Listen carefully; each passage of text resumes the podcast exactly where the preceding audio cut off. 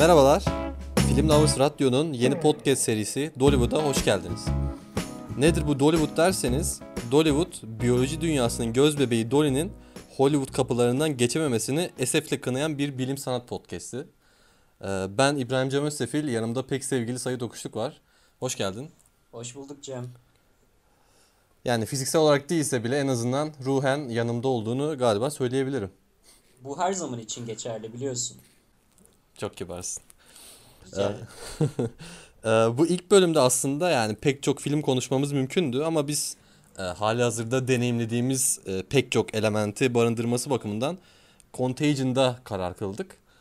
Ee, çok kısaca filmin üzerinden geçmem gerekirse Contagion Hong Kong'dan başlayan bir salgının etkisini e, farklı karakterler üzerinden gördüğümüz bir film.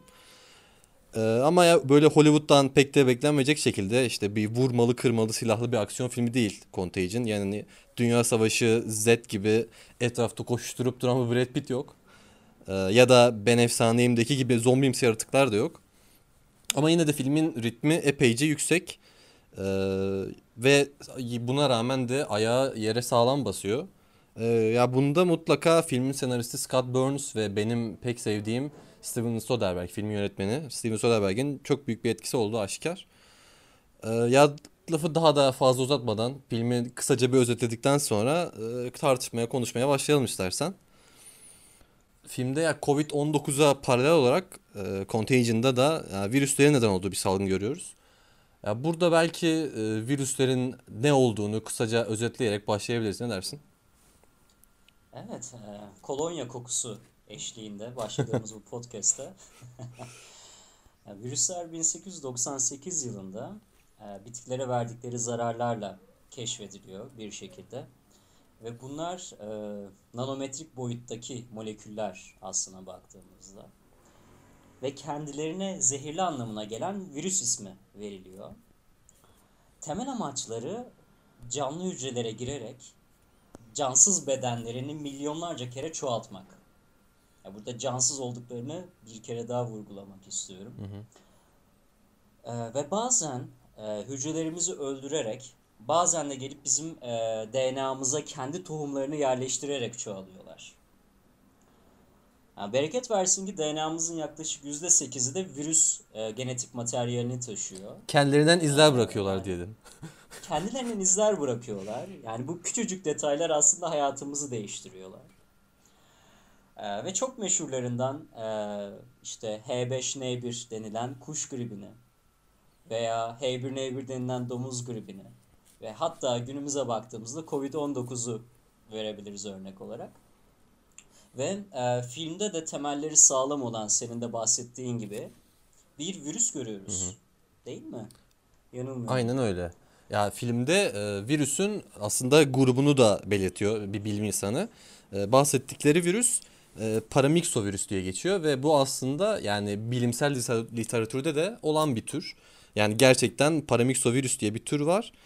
E, ve filmde de aslında e, güzel altı çizilen bir nokta daha var. Yani virüsün e, bir yarasanın yediği bir meyveden domuza geçtiğini ve domuzdan insana geçerek e, bir salgına dönüştüğünü görüyoruz. Aslında bu e, salgın yayılma türünün birebir aynısını e, yine paramyxovirüs grubuna ait bir Nipah virüsü e, de gözlendiğini görüyoruz. Nipah virüsü de e, tıpkı işte Contagion'da ya da Covid-19 olduğu gibi özgün bir virüs. Yani bir anda ortaya çıkıyor. E, 1999'da Malezya ve Singapur'da 2001'de de Bangladeş'te ülke çapında e, şeylere neden oluyor. Küçük e, ep- epidemilere neden oluyor. Ve yani bazı insan bir, bir takım insanların ölmesine neden oluyor.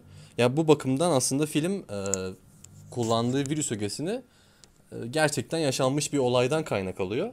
Ama ya şöyle de bir şey var. E, Nipah virüsü e, kuluçka Nipah virüsünün kuluçka süresi 5 ile 14 gün arasında değişiyor.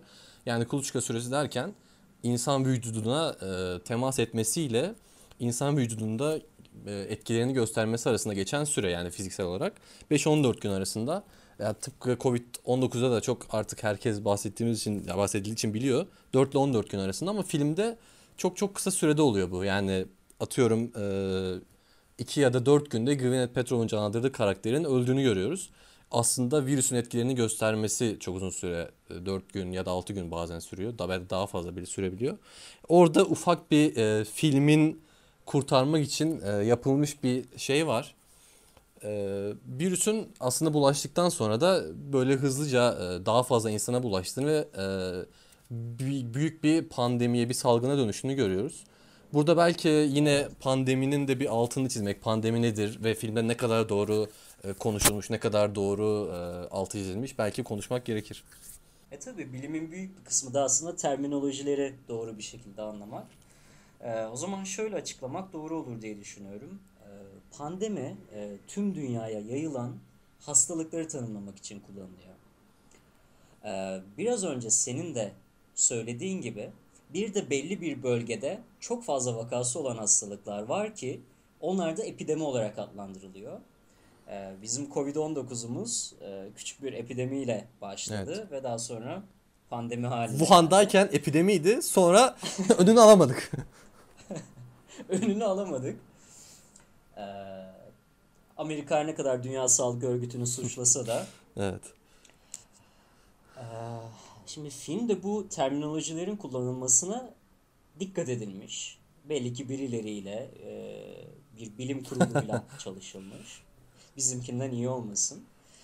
Ee, özellikle bu R0 diyeceğim ama yani R0 demek daha doğru gibi.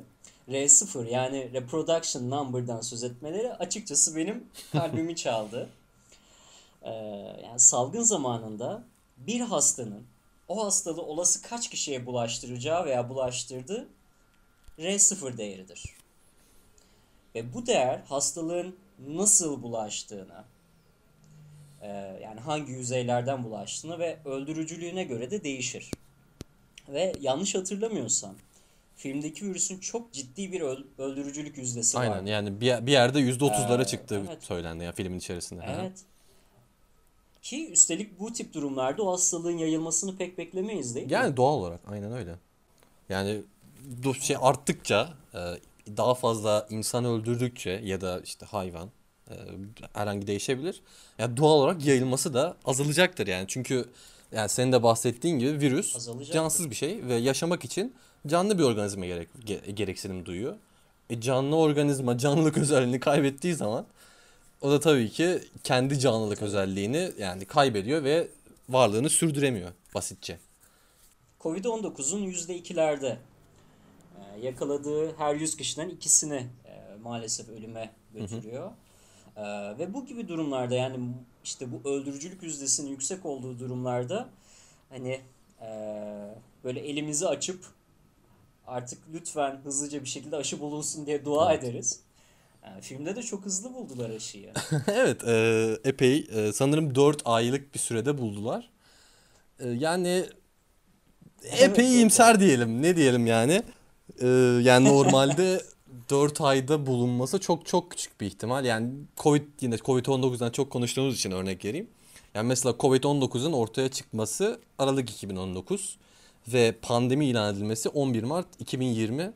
Yani şu an 3 aylık bir süreyi geçmiş durumdayız ve henüz e, aşının ilk basamaklarındayız. Yani şu an üretilme durumunda ve yani üretildikten sonra da bunların deneme aşamaları var. E, 3-4 tane. Önce bir insanda, sonra 10, 100, 1000 diye gidiyor ve her basamakta da e, bu aşıların insanlar üzerindeki işte herhangi bir yan etkisi var mı ya da e, uzun vadede nasıl bir etkisi var, kötü bir etkisi var mı yok mu? Bunların araştırılması gerekiyor ve bunlar çok çok uzun süreçler. Yani tabii pandemi de çok fazla insanın hayatı tehlikede olduğu için ya bu süreçler kısaltılabiliyor. Ama yine de e, yani bu çok çok uzun süreçler. Yani zaten yine Covid-19'da da bildiğimiz gibi e, bir yıl, iki yıl hatta üç yıllardan bahsediliyor. E, Yani şeyden de Nipah'tan da bahsettiğim için mesela oradan da bir örnek veri- verilebilir. Nipah dediğim gibi 1999'da ortaya çıkmış bir virüs ve 2020'de galiba yakın zamanda bir makale okudum. 2020'de bu bahsettiklerimin ilk insan denemesine geçebilmişler. Yani 20 yıl içerisinde. Tabii Nipah'ın e, bulaşma e, insanlarda görülme yüzdesi daha az olduğu için bunun da bir etkisi var. Ama ya 4 ayda bulmak da epeyce zor demek pekala mümkün.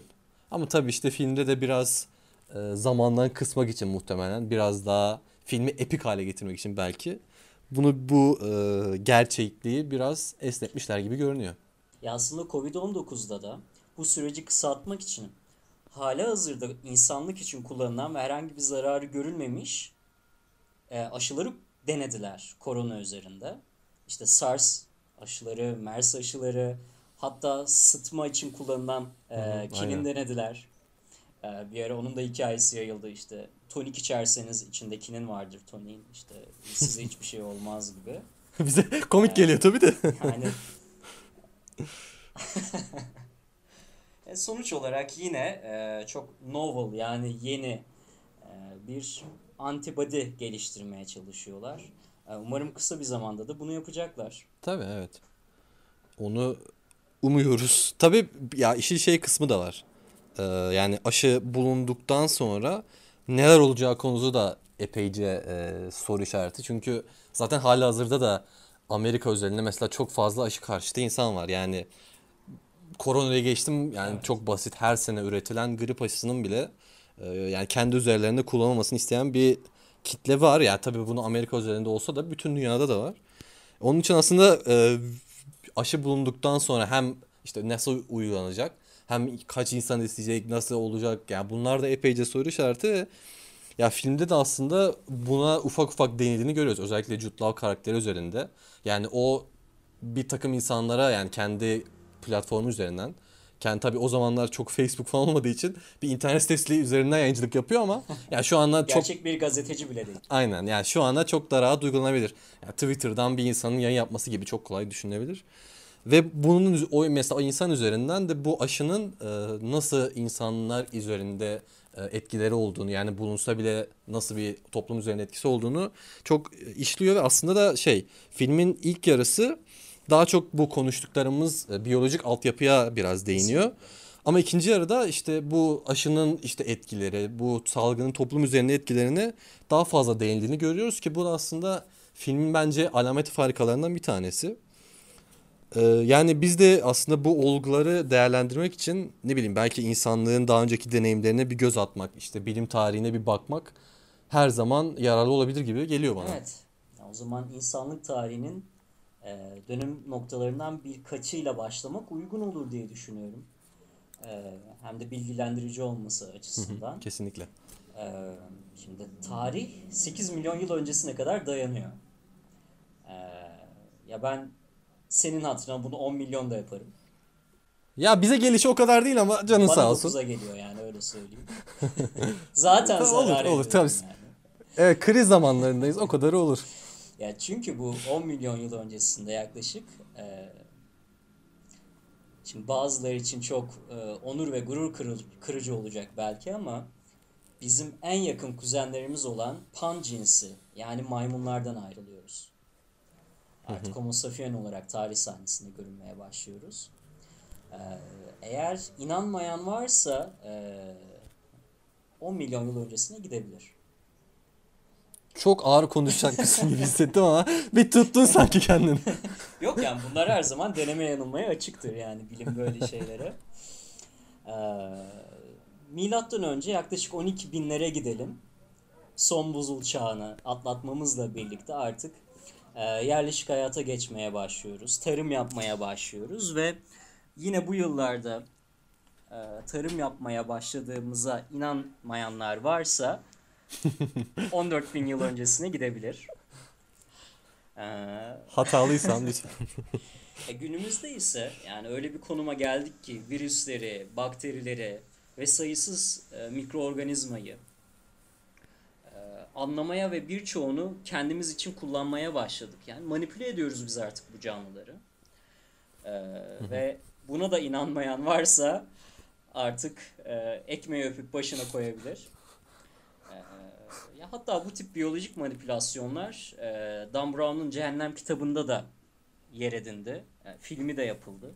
Her ne kadar kitabında bir moleküler biyoloğun, senin benim gibi bir moleküler biyoloğun artık nüfus çok arttı, her üç kişiden ikisini kısırlaştırmalıyım e, demesiyle başlayan bir kitap olsa da e, bunu Hollywood'da e, film boyutunda her üç kişiden ikisini öldüreceğim e, tarzında bir e, virüs halinde bir, bir, bir şeye getirdiler yani böyle bir virüsü aldılar kitaptan başka bir şeye evirdiler bilmem ne. Ee, günümüze geldi. Virüsü resmen radikalleştirdiler. Yani, yani ötekileştirdiler bu virüsü.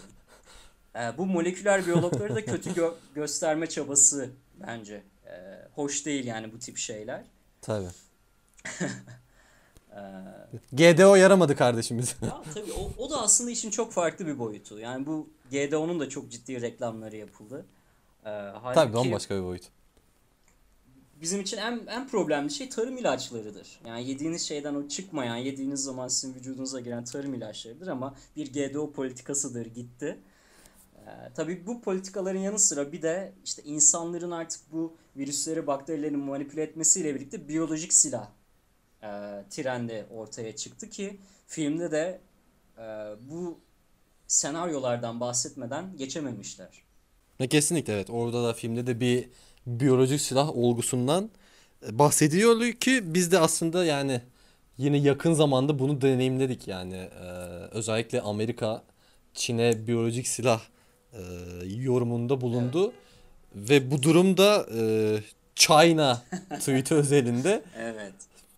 biraz yani ırkçılık boyutlarına bile gitti. Ama ya bakınca şey yani hep bilim tarihine baktık. Mesela sinema tarihine baktığımızda da ne bileyim mesela 12 Maymun ya da 28 gün sonra gibi filmlerde ya bu biyolojik silah olgusunun direkt tema olarak kullanıldığını görüyoruz. Ama Contagion'da bu biyolojik silah mevhumu işte böyle işin bilimsel kısmından ziyade ya toplum üzerinde yazar yarattığı hezeyanlar e, özelinde konu Evet. ediniliyor ki bu bakımdan da şu an Covid-19'da yaşadığımız deneyimle biraz daha örtüşüyor. Çünkü yani mesela Covid-19'da da bilim insanları tekrar tekrar tekrar tekrar çıktı ve ya biyolojik silah olamaz den- dendi ama o e, komplo teorisyenliğini bir türlü bırakamadık. Seviyoruz. Ee, ya işte aynen öyle. Ama yani ya biz aslında bu konuda biraz farklı düşünüyoruz ama ya biyoloji silah yapması çok çok çok zor bir şey. Ve yani senin de aslında bu konuyla ilgili güzel bir hikayen var ya bana anlatmıştın. Burada ufak bir geçsen güzel olabilir. Evet. Bir hafta önce mi anlattım tam hatırlayamıyorum ama e, konuya tamamen uyuyor gibi aslına bakarsak. Ya aslında bizim hastalıklarımız başka. Yani e, biyolojik silahlarımız da başka. Şimdi eski dünya diyebileceğimiz böyle 15. yüzyılın sonlarında yeni bir hastalık ortaya çıkıyor. İnsanlık bu yeni hastalıkla tanışmaya başlıyor. Ee, ve bir süreden sonra da aynen günümüzde olduğu gibi salgın halini alıyor. E tabi İngilizler e, hemen işin başındalar ve diyorlar ki bu hastalık Fransız hastalığıdır. Diyorlar ki yani, "Ya Fransızlardan çıkmıştır eğer bir hastalık varsa mutlaka Fransızlardan gelmiştir. E Fransızlar da boş durmuyor. Avrupa'nın Avrupa'nın mikrobu bunlar kardeşim. Hortumladılar Avrupa'yı. Vizyon da bu yani. Yani Fransızlardan gelmiştir. Ee, e tabi Fransızlar da e, kendilerinden daha alt durumda gördükleri İtalyanları suçlamak için bu hastalığa Neapolitan hastalığı demeyi tercih ediyorlar. Ya çünkü bu hastalık pizzayı ve makarnayı seven insanlardan çıkmış olması lazım diye düşünüyorlar yani herhalde. E, İtalyanlar da yani tabii ki kendileri kendi üstlerine almayacaklar bunu ve diyorlar ki bu hastalık İspanyol hastalığıdır. E şimdi hiç bu zincirde olmayan Rusya bir anda çıkıyor ve diyor ki çok e, işin dışında olarak bu hasta Polonya hastalığı. Yani halbuki Rusya'nın ya bu İngiliz, Fransız ve İtalyan zincirinde hiç yeri bile yok. Ama onlar da Polonya'yı suçlamak istemişler. İşin daha da Ben de suçlayacağım. İşin daha da çirkin yanı Polonyalılar durduk yere yani anlamsızca bu hastalığa bir de Türk hastalığı demişler. Yani çok büyük bir hata yapmışlar. Türklerse hikaye uzadıkça uzuyor ama eee, onlar da herkes Yo ben bayılıyorum ya. Yani tekrar tekrar dinlerim. Hiç sorun değil. Yani Türkler işin en altında kalmayacak millet. Onlar da herkes gibi suçu ötekinin üstüne atacak. Ee, ve artık diyecek ki bu hastalık Fransız hastalığıdır. Zaten daha önceden de Fransız denmişti. Burada da İngiltere'yi yanına alarak diyor ki bu hastalığın ismi frengi. Yani şimdi e, aslında bu tip hastalıklar daha derindeki bir başka hastalığı da gözlerimizin önüne seriyor. O da suçluyu her zaman dışarıda aramak. Ya bu dış güçler mefhumu, dış güçler mantığı. Ee, ya halbuki biz doğanın bir parçasıyız. Doğanın bir parçası olarak hastalanmak, e, bu salgınları bir şekilde atlatmak, salgınlarda ölmek, e, bunlar e, maalesef ama doğanın bir parçası. Ee, bu arada söylemeden de geçemeyeceğim. Filmde hastalığın ırk, cinsiyet, etnik grup, e, efendime söyleyeyim milliyet seçmediğini, herkese aynı davrandığını görmemiz çok güzel. Ee, güzel bir noktaydı bu. Çünkü e, tarih boyunca e, ne zaman bir hastalık, bir musibet hani veya bir lanet ortaya çıksa bu arada bir parantez açayım. Hani bu Avrupalılar o zamanlar musibet kelimesinin karşılığına hep plug diyorlarmış. Yani başlarına ne gelse plug derlermiş zaten. Yani onlar için her kötü şey vebadır baktığımızda. Ee, fakat işte bu tip musibetler başlarına gelince genelde Yahudileri suçlarlarmış. Ee, ve işte onları topluca öldürürlermiş. Hatta biraz daha ileriye giden bir durumda çocukları öldüren bir hastalık olduğu zaman halk arasında Yahudilerin bu çocukları alıp kanlarını emerek öldürdükleri söylenirmiş. Ee, Yahudileri suçlayamadıkları durumlarda e, eşcinsellere her zaman suç atılırmış. Ee, yani aslında e, bir 17 Ya kurcaladığımız zaman işin içinden ırkçılık, homofobi her yere bağlanabiliyor. e, doğrudan sosyolojiyle, işte toplum hareketleriyle bağlantısı da aslında apayrı bir konu. E, yani yine e, yeri gelmişken Kesinlikle. 17. yüzyılda da artık Avrupa'da şöyle bir söylem meydana çıkıyor. Son 2000 yıl boyunca başımıza gelen her şey doğu yüzünden. Yani e, çok ilginç. Aslında bu da oryantalizmin temelleri diyebiliriz baktığımız zaman. Halbuki biz insanlar olarak yani biyolojik açıdan birbirimize çok benziyoruz ve neredeyse e, tamamen aynıyız. DNA dizilimimiz neredeyse aynı ve e, farklılıklarımızın bizi farklılaştırmaması e, gerekiyor diye düşünüyorum. E, öyle de filmin beğendiğim yanlarını vurgulamış olayım. Ya mutlaka öyle yani çok çok haklısın. Yani onda da aslında yine e, bir e, standart Hollywood filminden nispeten Ayrıcalaşıyor. farklılaşıyorlar ve evet yani farklı farklı perspektifler perspektiflerden işte bir Fransız bir kadın var. işte Amerika'nın farklı bölgelerini görüyoruz. işte bir yandan Çin'i görüyoruz. İşte bazen ufak ufak şehirler gösteriliyor ve hakikaten de onun altı biraz çiziliyor yani virüs e, şu işte Amerikanmış, şu Türkmüş ya da işte sayabildiğin kadarından sayabilirsin yani. Fark etmiyor yani. Çünkü temelde yani hepimiz biri böyle çok şey de yapmak istemiyorum da e, kamu spotu. Hepimiz kardeşiz Ama ya Çin aslında. virüsü, Amerikan falan. virüsü hiç fark etmiyor. Hepimiz hastalandık. Hepimiz sevdiklerimizi kaybediyoruz sonra. Aynen öyle. Biyoloji birleştirici bir şeydir zaten. Yani dağıtıcı olan toplumların Yani. o kendi içlerindeki düşünceler, olgular, algılar e, diyerek ben de artık bitiriyorum. Bitiriyorum artık. Tamam bir daha konuşmayacağım.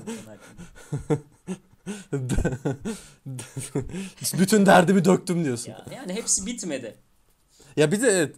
Evet. Ya biz de hep çok konuşuyoruz aslında bunları da. Yani yeri gelmişken de hakikaten güzel oldu. Ya aslında şey bu bir yandan da ufak ufak filmi övdük böyle alttan alta. Yani ya çok dediğim gibi çok film yani şey podcast boyunca da bahsettik. Yani Pontagier'ın hakikaten iyi yaptığı epeyce şey var. Yani bir bilimsel bir danışmandan e, zaten onu bir röportajda okudum galiba. Gerçekten yararlanıyorlar. Ve hatta Scott Burns yani filmin senaristi daha da fazla yapmak istiyor yani Steven Soderbergh'e göre ve yani bakınca hakikaten bilimsel temeli de olan bir film görüyoruz. Tabii işte ufak ufak bahsettik. Böyle e, gerçekliğin biraz çarpıtıldığı yerler var. Ama hem bilimsel olarak hem de e, bilimin toplum üzerinde yarattığı etki olarak ya genel olarak yani Contagion'ın e, bu temada yani bu alt e, okumada Kesin. başarılı bir iş olduğunu söyleyebiliriz. Yani ton böyle kapatmadan önce böyle bir güzelliğin daha filmin yaptığı Ha, bir güzel şeyin de altını çizmek istiyorum ki e, yani Matt Damon'ın karakteri özelinde e, bence epeyce güzel bir iş yapmışlar. Yani Matt Damon'ın gibi? ya mesela hayata ha, Matt Damon karakterler özelinde her zaman hayata sıkıca bağlanmıştır. Ve mesela Contagion'da da bunu çok çok rahat görüyoruz. Mesela e, hastalığı ilk yani bulaştıran Gwyneth Paltrow'un karakteriyle çok çok yakın bir ilişkide bulunmasına rağmen adam ölmüyor ve hastalığa bağışık çıkıyor. E, daha sonra gidiyor hastanede karantinada kalıyor. İşte çıkıyor, geziyor, tozuyor. İşte alışveriş merkezlerine gidiyor. Kavgalara tanık oluyor ama ayakta ya yıkılmıyor ayakta. Yani Matt Damon ya biliyoruz Interstellar'da bir anda ortaya çıkabilir. Ya Ya Martian'da ben patates yetiştirip yaşayabilir. Yani Matt Damon ölsün. yani çok çok zor. Yani bu şey fark etmez. Atmosfer olur olmaz. Dünyadadır değildir. Yani Çin'dedir mesela Çin'e de gitti. Çin Seddi'nde Ronin'lik yaptı. Bir şey olmadı. Yani yani çok bence bu da filmin kesinlikle konuşulması gereken bir özelliği yani. Sen ne dersin? Yani mo- modern Chuck Norris kendisi. Kesinlikle öyle. Ee, Şınav çekerken dünyayı iten Hollywood karakterlerinden. Yani burada da e, Contagion'da da Matt Damon'ı çok çok güzel e, koymuşlar. Yani çok güzel bir yere koymuşlar ve hakkını da vermişler. Özellikle uzaydaki performansını beğeniyorum. Ya uzayda da çok güzel evet. Oksijen de gerekmiyor. Bağışıklık bir Tabii yana. orada daha da zorunu gerekiyor. yapıyor. Interstellar ve Martian'da da yani konuşmayı düşünüyoruz bu filmleri de. Orada da bir Matt Damon parantezi açmayı isteriz. Evet, Matt Damon e, zorunu başarırım, imkansız zaman alır. Kesinlikle öyle. Ee, ya ben çok teşekkür ederim. Çok çok keyifli bir yayın Ben oldu. çok teşekkür ederim. Ee, bir dahaki bölümlerde görüşmek üzere diyerek e, Görüşmek yayını üzere. sonlandıralım.